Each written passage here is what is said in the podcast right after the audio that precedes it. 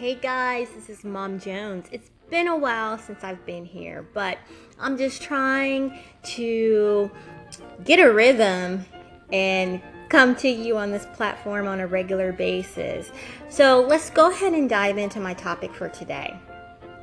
That topic is Do I see skin color? Yes, I do. I see skin, skin color. I see white. I see brown. I see black. I don't know your name. I know absolutely nothing about you. And when we meet, all I know is that I am introducing myself to a white lady, a black lady, or a brown lady, or a man of those colors. But the color of your skin does not matter to me. So often, we get hung up on, oh, I don't see color. And we feel that by saying that if we don't see color, that it makes everything all right. People, it's okay to see the color of my skin. It is okay to identify me as the color of my skin. What is not okay is to be derogatory or exclude me because of the color of my skin.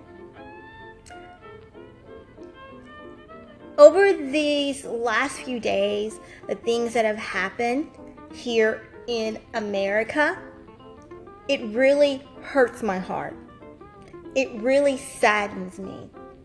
And I've known that it still exists. Racism still exists. It's going to always be around. But I had to come to terms that I needed to share my stories and my experiences to help other people understand. And I've hid behind it because, I mean, I'm gonna be real, it's a little scary. It's a little scary for me to put myself out there. I cannot speak for all black women. I cannot speak for all black people in general. But what I can do and what I hope to do is by sh- by sharing my stories is that it opens your eyes a little bit on all ends Okay? Now, I'm sure I'm going to touch some nerves with some people from both ends of the spectrums, and that's okay. But my plan is to share my personal stories about things that I have experienced in my life and things that I still experience in my life in 2017. Um, the worries that I have. And don't dismiss those worries. Don't dismiss those concerns and don't dismiss those experiences. We have to understand that the only way that we can help and understand one another is through communication and through listening.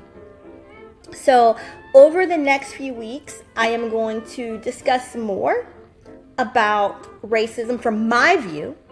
You don't have to agree with it, that's okay but I'm going to share my story. And people, it's okay that you see color. It's okay because I see that the ocean is blue. I see that the grass is green. I see that my neighbor is white, and I hope that she sees that I am black. But deep down inside, I hope that none of that matters. It doesn't matter to me, the color of your skin. But I do and will always see color. Just know that it doesn't matter. I will love you. I will like you or dislike you because sometimes I just don't like people. It has nothing to do with the color of their skin. It's just I don't like their ways. But understand it is okay to see color. Peace out. Mom Jones. Please check me out.